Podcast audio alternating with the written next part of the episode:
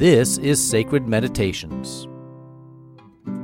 Almighty God, you have built your church upon the foundation of the apostles and prophets, Jesus Christ Himself being the chief cornerstone. Grant us so to be joined together in unity of spirit by their teaching, that we may be made a holy temple acceptable to you, through Jesus Christ our Lord, who lives and reigns with you and the Holy Spirit, one God, forever and ever.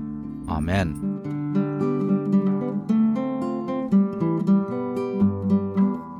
Learning to pray by actually praying, this is sacredmeditations.org. Thank you for making Sacred Meditations part of your day.